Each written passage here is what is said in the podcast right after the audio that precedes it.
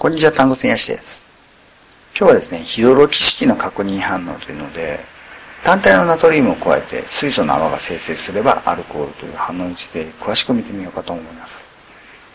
分子式が同じで原子同士のつながりが異なるもの、構造を教えたいと申しまして、で、酸素を含むですね、炭素水素酸素からなる化合物でよくあるのが、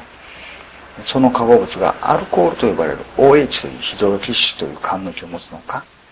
炭化水素に2つをですね、酸素原子がつないでいるエーテル結合というですね、環の気を持ったエーテルと呼ばれる化合物なのか、これの判別をしなければならない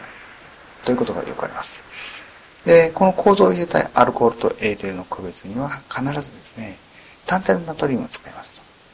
で、この時にですね、泡が発生して、その泡が水素であった方がアルコールで、エーテルではこの反応は起こらないと。で、説明されます。で、この反応がですね、どういった反応なのか。なかなかですね、有機化学になりますと、はい、こういう反応があります。覚えてって形でですね、暗記になってしまうので、よくですね、何の化学反応が起こって、そんなことが起こってっていうのはですね、理解されてないことが多いですね。じゃあ、ここでですね、化学反応のシュールな反転のですね、えー、王道の技を繰り出しましょう。反応物としてナトリウム単体を使って生成物として水素単体が出る。単体が関わる化学反応は全て酸化還元反応ということで、実はですね、アルコールとナトリウムが反応するとき、化学反応が起こるときですね、これは酸化還元反応が起こっています。ってことは、ナトリウムってですね、強い、イオン化傾向大きな金属ですが、強い還元剤ですから、この時、アルコールは酸化剤として働きますね、と。アルコールが酸化剤、ナトリウム単体が還元剤という反応で、ヒドロキ式の水素原子が、これが還元されて、水素分子が生成します。という酸化還元反応ですね。さて、この時にですね、今、水素原子がですね、還元された時に、必ずその後にアルコキシドイオンというイオンが残ります。このアルコキシドイオンはですね、えー、もともとアルコールが酸化剤として働きますから、アルコキシドイオン自身は弱い還元剤として働くということが予想されるんですが、実はあまりですね、このアルコキシドイオンの還元性というのはですね、問題にはされません。実はですね、大事なのは、アルコキシドイオンはですね、極めて強いですね、ブレンステッド塩基であるというですね、このポイントなんですね。アルコールから得られたアルコキシドイオンというですね、O- という形で、ヒドロキシ基のですね、水素が剥がし取られて、あたかもですね、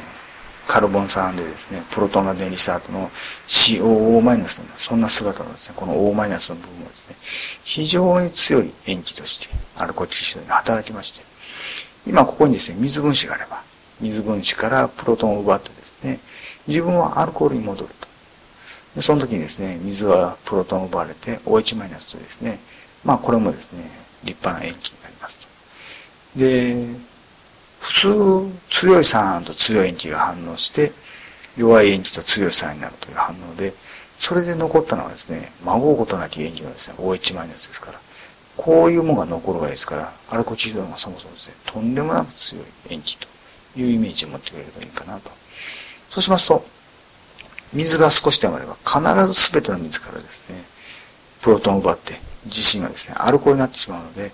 この反応はですね、基本的にですね、水溶液、アルコールの水溶液で反応させてはいかんと。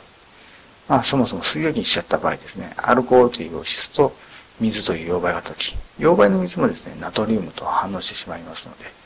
これがですね、どっちの由来なのか、水素が出ますけれども、水由来の水素なのか、アルコール由来の水素なのか、判別ができないので、エーテルと水の混合物でですね、水が反応して青をせっせと出し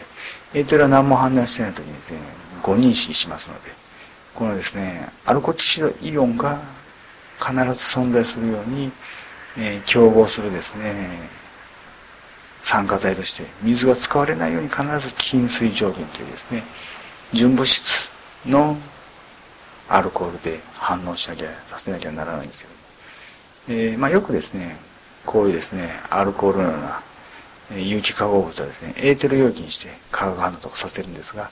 えー、エーテルかアルコールか判定するのはですね、エーテル容器にするわけがわからないので、基本的にはですね、アルコールの純物質で、そこでナトリウムという強い還元剤を使って、弱い酸化剤ではあるけども、アルコールのですね、酸化作用を利用して水素が発生することを見るという方法で。で、これは、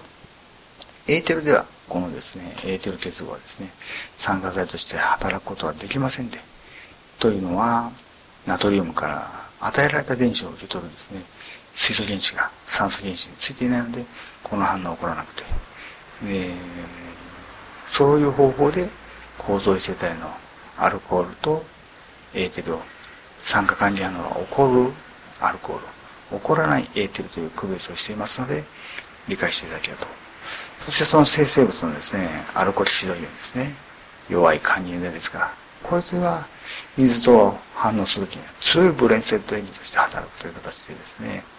えー、酸化還元反応と